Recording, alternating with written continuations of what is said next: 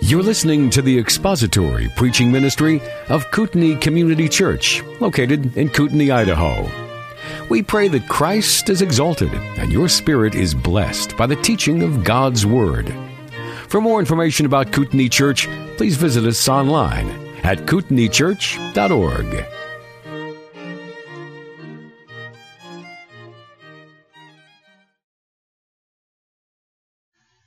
read together verses 7 through 10, and then we will pray. John chapter 4, there came a woman of Samaria to draw water. Jesus said to her, Give me a drink, for his disciples had gone away into the city to buy food. Therefore the Samaritan woman said to him, How is it that you, being a Jew, ask me for a drink, since I am a Samaritan woman? For Jews have no dealings with Samaritans. Jesus answered and said to her, If you knew the gift of God and who it is who says to you, Give me a drink, you would have asked him, and he would have given you living water. Let's pray together. Our Father, we do pray that you would be our vision. We thank you that we have such a clear uh, portrait of Christ, our Savior, in your word. Our desire is that we might see him clearly today. Grant that your voice might be heard in the text of Scripture today, that you might teach us, that you might instruct us, and that you might be our guide. We commit ourselves to you in this time. In Jesus' name, amen. Well, you have heard me mention from this pulpit, Charles Spurgeon. He was known as the Prince of Preachers. He preached in London during the 1800s, and I'm not sure if he was ever dubbed in his own day the Prince of Preachers, but he is known by that commonly today. One of the reasons he was called the Prince of Preachers was because of his incredible oratory ability. Not only his ability to preach to uh, thousands of people, sometimes ten, over 10,000 people at one time without any amplification at all, but also his ability to produce written works, preaching, and in written, uh, written form, both his sermons and commentaries. Um, Charles Spurgeon was a voluminous author. You may not know this about him, but he is the single most prolific author in the history of the Christian church. No other single author has produced as much written work as Charles Spurgeon has. Between his sermons and his commentaries and his newspapers and his articles, no other author, living or dead, has ever produced as much material as Charles Spurgeon did. In fact, I would say that if you were to make it your goal to read everything that Charles Spurgeon wrote, you would, nobody in this building would accomplish that unless you are a phenomenal reader. Nobody would accomplish that before they died. This from a man who only lived to be 58 years old. Is that incredible? That in itself is incredible. Not only is Spurgeon noted for his preaching, for his writing, for his gift of language, his ability to captivate people with the spoken and preached word. And he was faithful to the text and he was diligent in his study and, a, and an incredible reader and diligent in all that he did. But one thing that set Spurgeon apart in his own day was his unmatched passion for evangelism and soul winning. He was somebody who studied soul winning and evangelism. He was somebody who uh, constantly, every opportunity he had, he took it to win a soul or to preach Christ to somebody. Every text of scripture that Spurgeon preached, Old Testament, New Testament, poetry, narrative, prophecy, didn't matter what it was, he would find some basis for a gospel appeal. And that set him apart in his day for two reasons. Because there were the hyper-Calvinists of Spurgeon's day who said you should never proclaim the gospel to any public setting because you don't know if they're the elector, if the non-elect are there or not. Since you can't tell who the non-elect are, you have no warrant to preach to them the gospel which is ludicrous. And Spurgeon rejected that. And so he was constantly in his sermoning, sermons begging people, beseeching people to be reconciled to God through the death of his son. On the other side were the people who didn't want to present the gospel and they wouldn't because they didn't want to offend the sinner.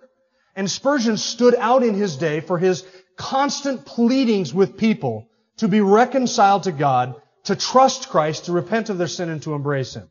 Spurgeon was known for that. And when Spurgeon preached through John chapter 4, it was no different.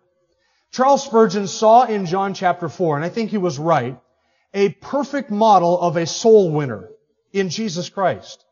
In John chapter 4, Spurgeon said, we have here a portrait of what a perfect soul winner looks like. In fact, his sermon on the text that I'm preaching today was titled, The Model Soul Winner.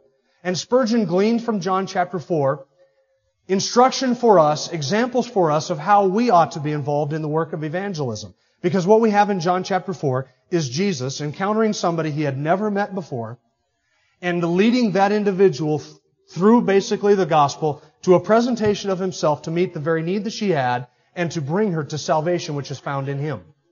And Spurgeon said, we have in John chapter 4 a perfect example for us. I would be willing to bet, or at least I would guess, that most of your opportunities to share your faith, to evangelize, look more like John chapter 4 than they do Acts chapter 16. I doubt if anybody, and I can see right now you're looking up in, in your eye, in the corners of your eyes saying, what was on Acts chapter 16? I doubt if anybody here has had an experience in the last week where somebody walked up to you, fell down in front of you and said, said Sir or Madam, what must I do to be saved? Right? It more, looks more like John chapter 4. I doubt if this last week you had anybody come up to you like Jesus had in Mark chapter 10 and say, a good teacher, a good person, what must I do to inherit eternal life? Most of the encounters that you and I have are like John chapter 4. We come across a total stranger in standing in line at the restaurant, standing in line at the theme park, standing in line at the grocery store. We meet them in very ordinary circumstances, very ordinary people doing very ordinary things. That is exactly what's going on in John chapter 4. You are not likely, and this has never happened to me, and if it never happens to me in the course of my entire life, I won't be surprised. Somebody, nobody has ever come up to me and said, what must I do to be saved? That just doesn't happen to me. I don't find somebody turning around to me in the line at the grocery store and saying, do you know what I must do to inherit eternal life? I mean, I notice that you've got a Christian t-shirt on. You're wearing your Cocolalla Lake Bible Camp t-shirt. Tell me what I must do to be saved. Nobody ever does that. Most of the encounters that you and I have, most of the opportunities that we are presented with, look just like John chapter 4. Do they not? They most certainly do.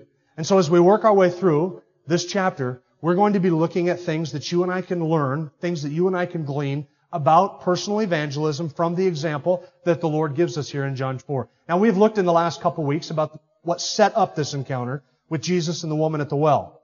Jesus had heard that, the, uh, that he, Jesus knew that the Pharisees had heard he was baptizing and making more disciples than John. In order to avoid an untimely conflict with them, he left Judea and he traveled up through Samaria on his way to Galilee.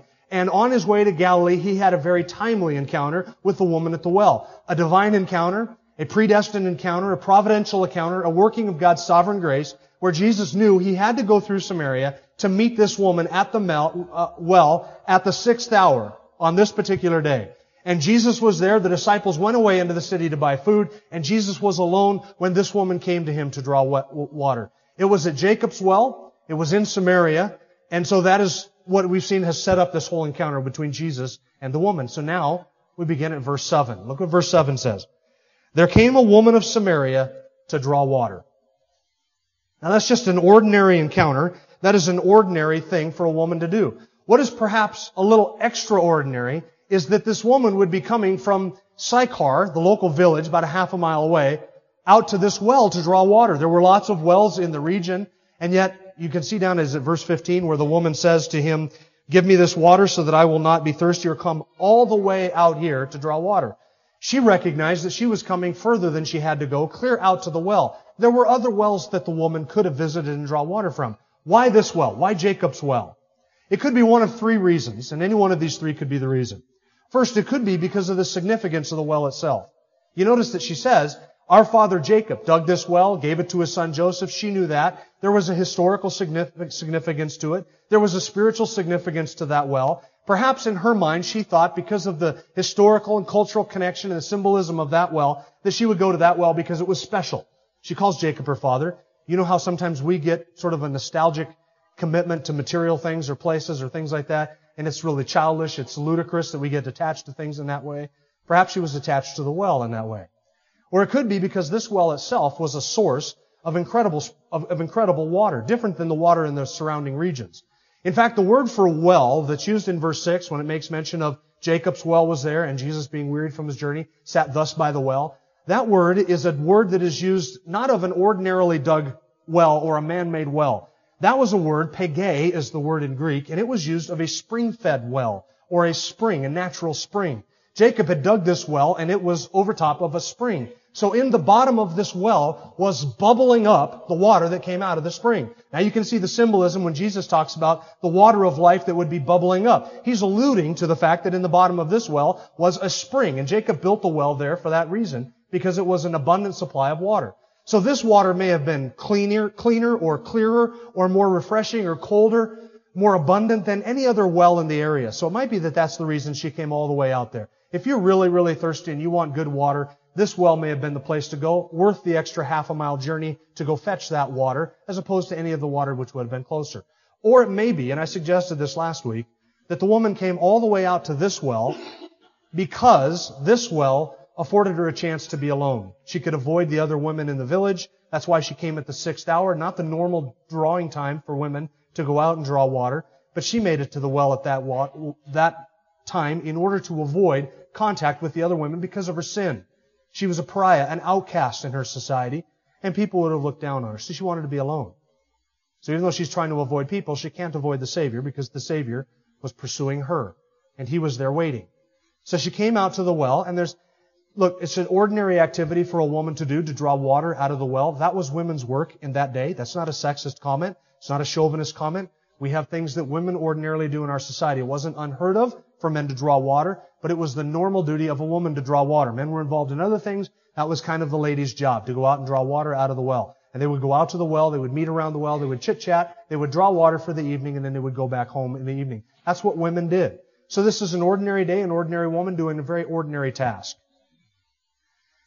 What is extraordinary to me is what Jesus does with the ordinariness of this. I want you to think about this for a second. From the woman's perspective, as she came out to draw water, this was just an ordinary day, right? This was an ordinary task. She had done this hundreds of times, gone out to the well to fetch some water for the family. This was like any other day. She is on her way out to the well, not thinking of spiritual things, not pursuing a Savior, not looking for an encounter with God, not looking for salvation, not even aware of what her need was. Her mind was probably a mile away from anything spiritual, anything related to her own condition of her soul. But for her, no day was more important for her own soul than this day, because on this day, Jesus would do something extraordinary with something that was very ordinary. So this woman went out to a place that she had gone a hundred times before, doing the very thing that she had done a hundred times before, and she saw the very scene that she had seen a hundred times before. And that was a stranger, a traveler, sitting by the well, waiting to be refreshed. She had probably seen that dozens of times. Cooling off, waiting before he went on up into Galilee. So she approached the well, nothing extraordinary about it, but in the providence of God, this day was unique. I would be willing to bet that if we were to go around the room and hear the conversion testimonies of the people here, that most of the conversion testimonies of people here would revolve around very ordinary circumstances on very ordinary days. Wouldn't they? Probably nothing extraordinary happening on that day in particular. For me, that's the way it was. I went to camp with my friends and I attended a chapel. And I woke up on the day that I got saved thinking I was saved, but I really wasn't. I woke up that morning and for all I knew, that day was going to end like every other day had in my life. Just an ordinary day. So I went to the ordinary chapel to hear the ordinary message from the ordinary speaker. There was nothing extraordinary about the chapel. Been there all that week. Nothing extraordinary about the speaker. Heard speakers before. And he was going to teach a lesson. And I had sat through hundreds of different lessons. So nothing extraordinary in any of that. But that day, sitting in that chapel, something different happened. I had brought my friends with me. My friends were there. They weren't expecting anything significant to happen. But that day, the Word of God came to me in spirit and in power like I had never heard that message before. I had heard it hundreds of times. But that day was different. A very ordinary day that ended in a very extraordinary way. That is the way it was with the woman at the well. Not seeking an encounter, not thinking this was going to happen. She walked up to the well, stumbled up to the well, going to do her very ordinary thing when she found there a stranger who has, who was seeking her. And that is the providence of God, and that is the way God providentially seeks out people to be His worshipers. Now you notice that the woman didn't speak first. There came a woman of Samaria to draw water at the well. And she doesn't say anything. There's no small talk. There's no banter. There's no pleasantries exchanged at the beginning of this. There wouldn't have been in that culture because men in public did not speak to women. In fact, men in that culture didn't even speak to their wives in public. It was not the thing to do to speak to a woman in public. Jesus is there at the sixth hour and He's sitting by the well. The normal thing for her to do would be to come up, to not say a word. The normal thing for him to do would be to sit there and watch her do what she did or turn her back, his back from her and let her do her business at the well and let her walk away and to not say a word to her. But she walked up and there would have been a long period of silence before Jesus said, give me a drink. And I think it's safe to assume or presume that that request came after she had drawn the water out of the well. So you can well imagine the situation. The sun is high in the sky. Jesus is sitting at the well and up comes the woman of Samaria. Nothing is said. Silence. Very quiet and awkward silence, just like that one. As she lowered her bucket, she would have had an animal skin bucket. She would have lowered that down into the well, a hundred feet to where the water was at, with her rope. And she would have given a little bit of a tug, however long that would have taken to fill that bucket up. She would have given a little bit of tug to make sure that she had a full little pouch, little animal skin bucket of water. And she would have drawn that all the way up out of there, hundred feet up out of the water. And then she would have poured the water into whatever containers or pots that she had brought out to the well to carry the water back in. And she would have been doing this several times. At some point in the midst of her drawing water up out of the well, pouring it into the bucket that she had or the container that she had to bring it all the way back to Sychar, Jesus said to her, give me a drink. It's an incredible question, a very humble question. Seems like an ordinary question for you and I. We wouldn't think of anything of asking a stranger for a drink. But in that culture, a man asking a woman for a drink out in the middle of something like that, very awkward, very stunning for him to do this, for one, just because of the, the cultural setting that they were in, for him to ask her for a drink. But he says to her, give me a drink. Now that statement is more than just something to start a conversation. It's more than just an icebreaker. It's more than just Jesus trying to break the ice and start up a, a conversation with this woman. He was thirsty. He was thirsty. He was weary and he was thirsty. Genuine thirst. There's marvel in this condescension and I want you to picture this. Here is the Lord of all creation, the creator of fountains and brooks and streams and oceans and rivers and lakes and ponds, and the one who causes the rain to fall from the sky on the just and the unjust. Here is that one, that majestic one, asking for water from one of his sinful creatures. Now what kind of condescension and humility is that? That is incredible, is it not? Charles Spurgeon said this, He that listens to the cries of his redeemed, and with the fullness of his majestic bounty, opens his hands and supplies the needs of every living thing, sits there and says to this woman, give me a drink. It just seems so incongruous for the Lord of creation to require and to ask a woman, this woman, this sinful woman, for a drink of water. And yet that is exactly the position that Jesus was in. And that is exactly what he did was to ask her for a drink. I want you to notice here how Jesus begins the conversation. He doesn't begin the conversation by introducing who he is. He doesn't begin the conversation by confronting her with her sin. He begins the conversation by bringing up a subject that is very natural, very ordinary, very simple in the natural realm. Now I believe that before Jesus even asked the question, he knew where it was going. He knew what he was going to make, where this conversation was going to end up, and what he was going to do for this woman. Jesus knew where he was going before he started. But he didn't start with those things. He started by just asking a question. Give me a drink. Or could I have a drink? We would say it in our day. Give me a drink. A very ordinary, natural thing. He did not walk up to the woman and say, Hi, my name is Jesus. I'm the Messiah, the Son of God, the Son of David, the King of Israel, the one sent from heaven as a Savior of the world. Had Jesus said that, what would have happened? She's going to come to those conclusions all by herself before the conversation is over. But that's not where Jesus began. Nor did Jesus begin by walking up to her and saying, Woman, you need forgiveness because you are an adulterous, lecherous, wretched woman. Didn't say that. He will get to it. He will confront her with her sin. He will get to the use of the law before he brings her grace, because you always have to go through the law before you can get to the cross. He will eventually get to that, but he didn't begin that way. He starts with a very ordinary thing, a very natural subject, and he is going to very quickly swing from the natural to the supernatural, from the ordinary to the spiritual. But he didn't begin with that. He didn't jump right in the middle of her chest with her need or who he was. I was standing in line one time at a grocery store.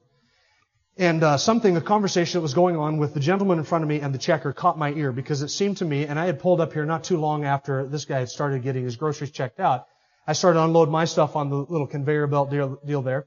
And uh, he began right away sharing the gospel with this. Well, I wouldn't even say he's sharing the gospel. He was confronting this woman with her need to accept Christ. And he was saying to her, young lady, do you know Jesus as your Savior? To which she kind of stumbled and, and hummed and hawed. And then he said, you need to ask Jesus into your heart. You need to ask Jesus to be your Savior. Why wouldn't you ask Jesus to be your Savior? Don't you know He's the Lord of all the universe who died on the cross for you and He loves you and He wants you to be His child? Why won't you just accept Christ now? Have you ever been born again? You haven't been born again? You need to be born again. You need to have your sins forgiven and be born again. And he was just, and I was listening to the whole conversation. And this guy was going on and on, and she was really not paying too much attention to what he was saying, but she was checking his groceries out at an incredible pace. She, her arms were swinging like a windmill in a hurricane. She was checking the things out, throwing them down the thing. The bag boy was doing all he could to keep up. Eggs in the bottom, bread, and then milk, whatever it took, put the groceries in the basket. She could not take his money fast enough. That register sounded like a teletype machine. Beep, beep, beep, beep, beep, beep, as she got all of his groceries checked out without even making eye contact with him. She got all done. She couldn't make, take his money fast enough. She counted out change. Unbelievable how fast she did that. I'm not even sure it was accurate, but she gave him back his change and went on to trying to check out my groceries. The, the box boy, the grocery bagger boy, he got everything into the cart, pushed the cart over to the gentleman, and the cart, the gentleman kind of said his parting comments, still hounding her about trusting Jesus and and turning to Jesus and accepting Jesus, making a decision, all of that. And with a smile, he kind of walked on. An elderly gentleman with a beard. Really nice. Now, he did all of this with a grin. With as much zeal as he could muster, with as much passion as he could muster, and it was a lot of passion and a lot of zeal. And when he was gone, the lady looked at the bag boy with this look that just screamed, wow, where did that weirdo come from? I hope I never see another one of them again.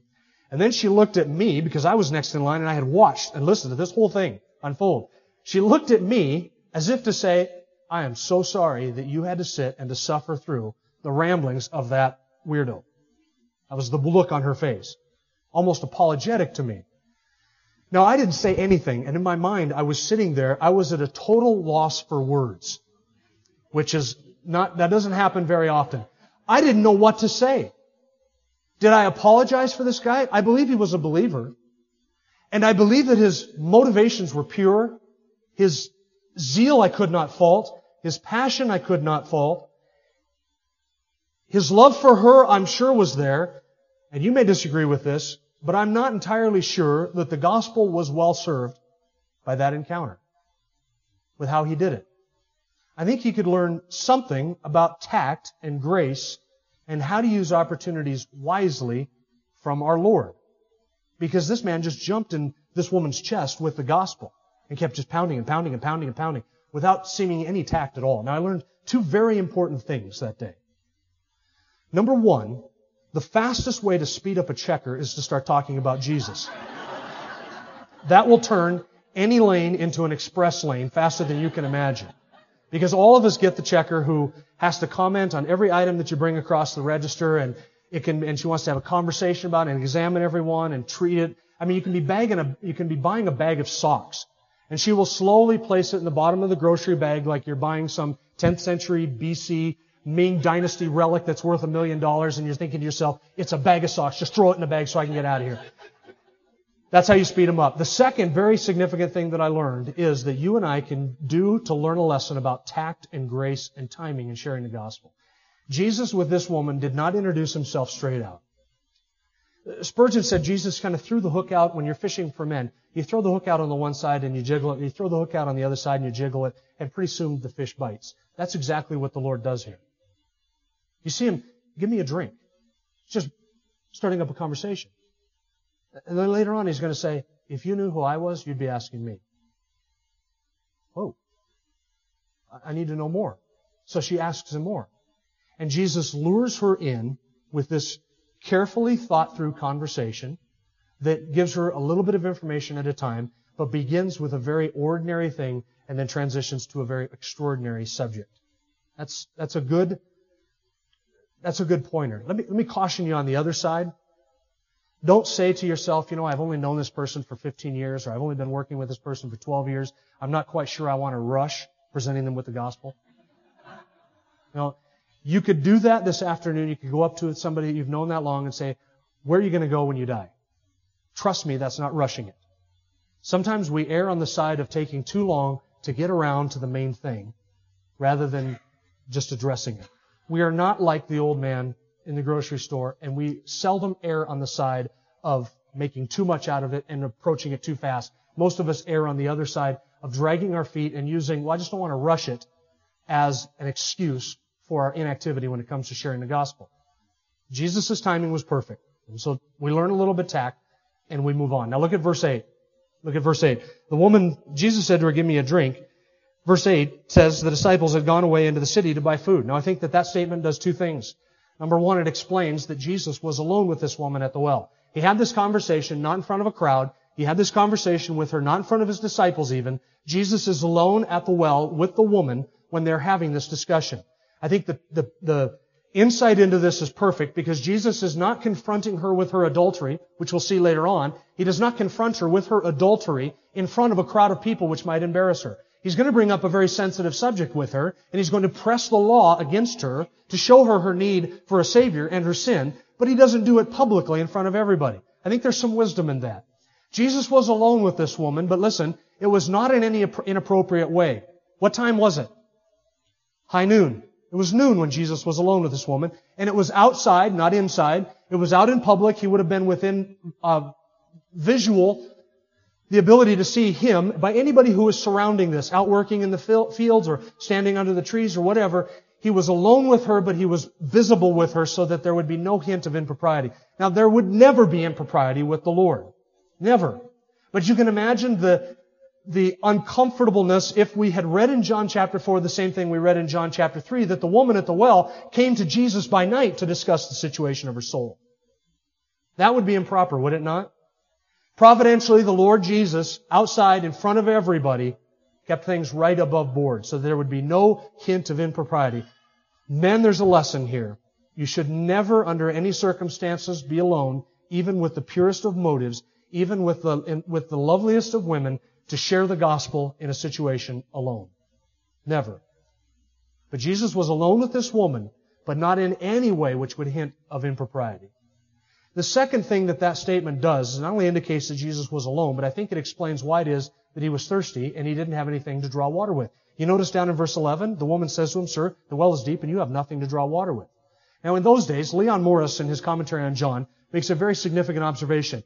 In those days, traveling bands like Jesus and his disciples would have carried with them a little animal skin bucket and their own string or rope for lowering the bucket down into the well for just such occasions as this. Out traveling through the hot Israeli territory, they would come across wells scattered all over the land, some in the middle of village squares, some in, on people's land, where they would be able to draw water up out of the well. But not every well was equipped with a bucket and a rope that sat right next to the well. Most wells didn't have that. So people who traveled never wanted to be without the bucket and the string, so they would carry that little animal skin bucket with them so that they could draw water out of any any well that they came to. So why is it that Jesus didn't have the animal skin bucket and the rope? Leon Morris suggests possibly because the disciples had gone into the town to buy food and inadvertently taken the animal skin bucket and the rope with them. So Jesus is without anything to draw water up out of the well. Verse 8 would explain why it is that he had nothing because the disciples had gone away into the city to buy the food. Now look at verse 9. The woman's response to Jesus. Verse 9, she says, Therefore the Samaritan woman said to him, How is it that you, being a Jew, ask me for a drink since I am a Samaritan woman? Now I read that as very simple without any intonation in my voice as I possibly could. Verse 9 is one of those verses in scripture where I wish we could hear the tone with which these words were said. I wish we could hear the tone with which the words were said.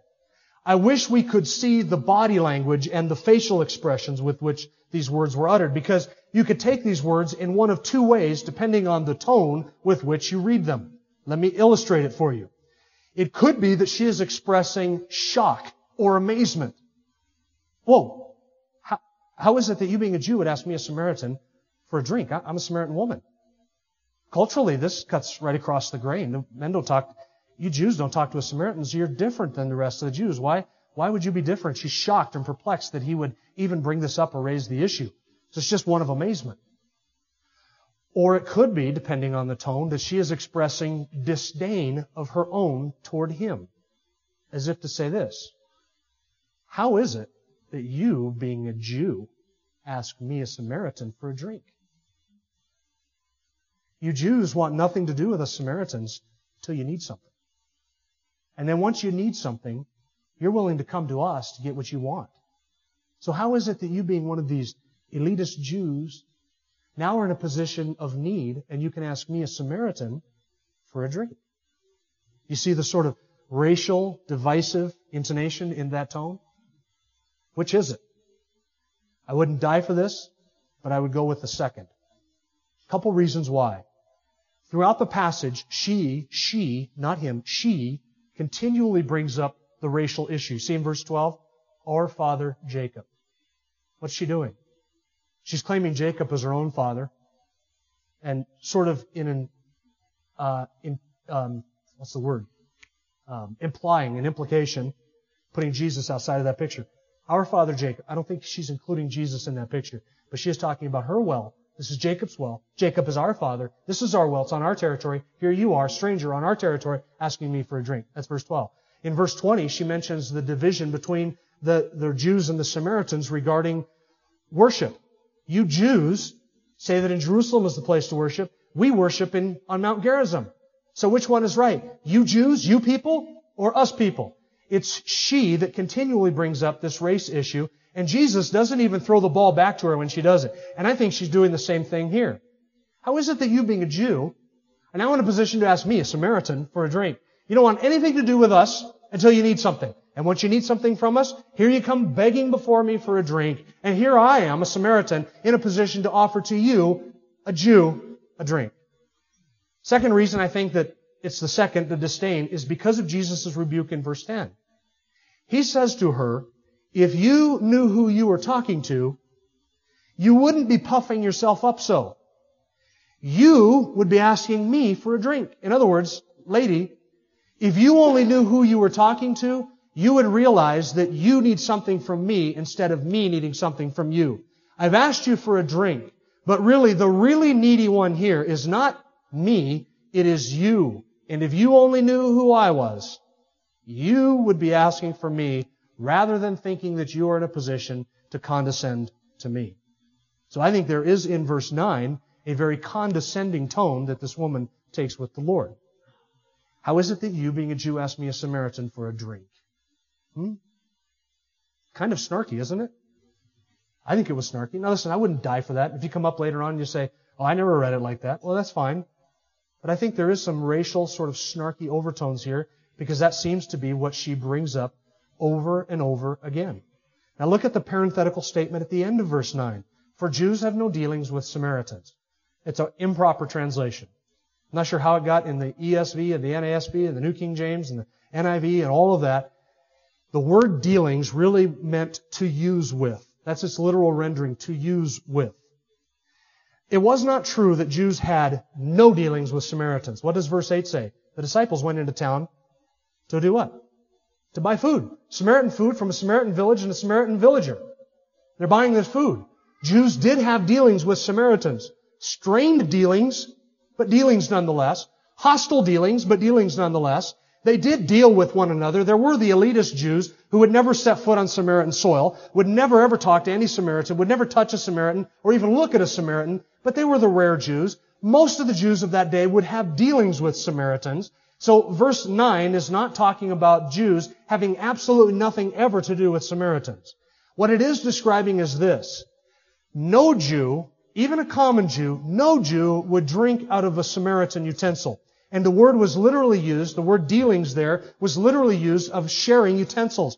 To have no dealings with meant to, to not use with. Jews would not use with Samaritans. They would not use utensils.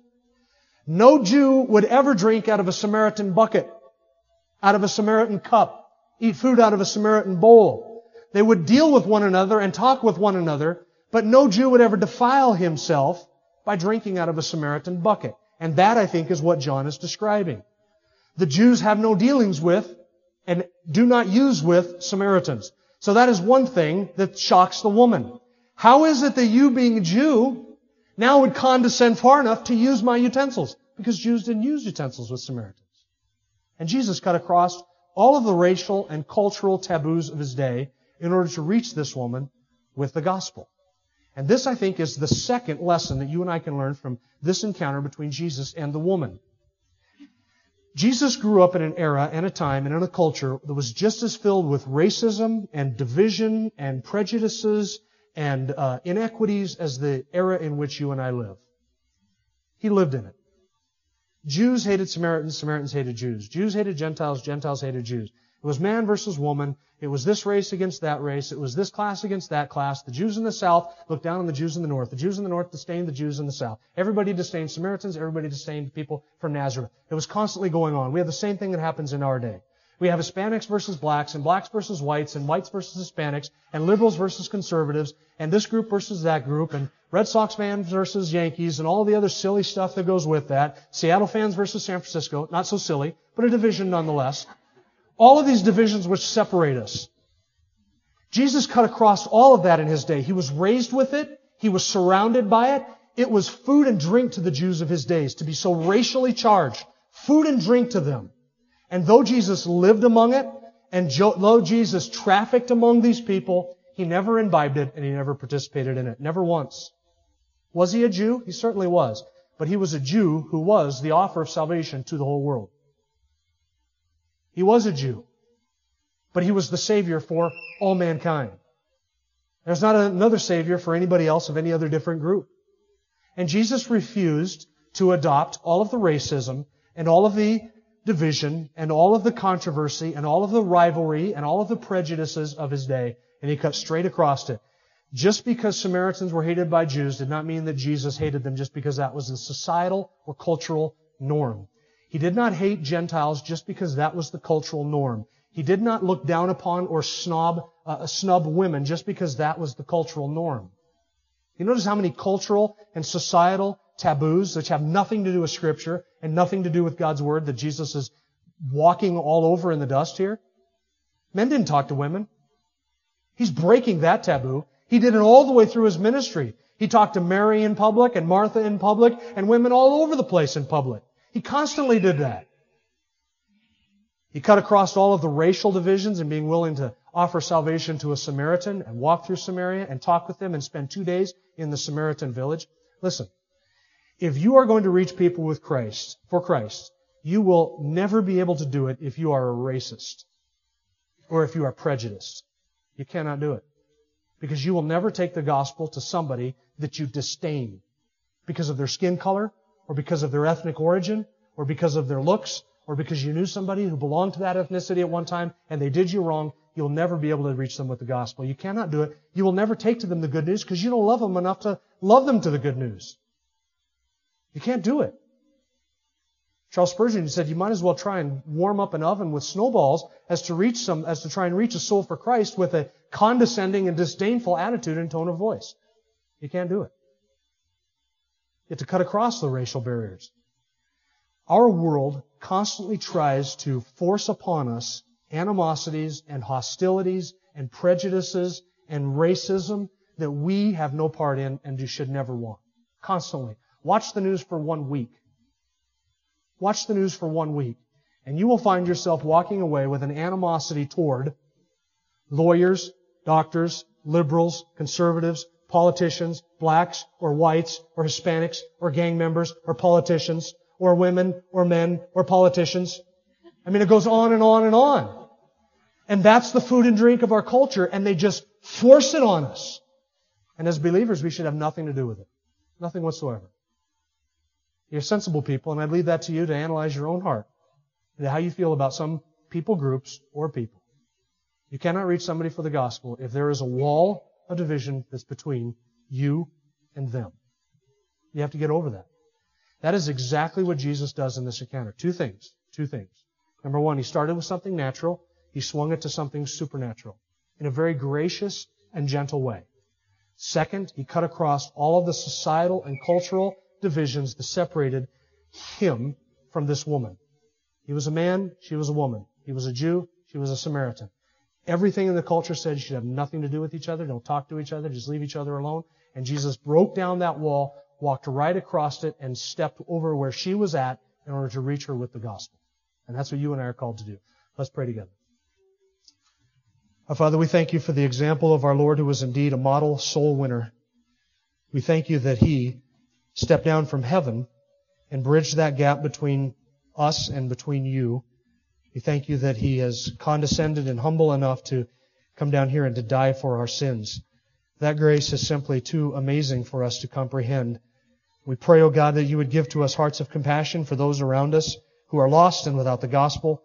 Give us also the boldness to befriend them and to bring the gospel to them in a compassionate and gentle way. And may you do this for your own glory's sake, that you might be pleased to use us to reach our friends and our neighbors and our family members, that you would be pleased to use us to glorify yourself through the proclamation of truth. We ask this in Christ's holy name. Amen. Thank you for listening to the latest podcast from Kootenai Church. If you'd like to learn more about Kootenai Church or to donate to our church ministry, you can do so online by visiting kootenaichurch.org. We hope you enjoyed this podcast and pray you'll join us again next time. Once again, thank you for listening.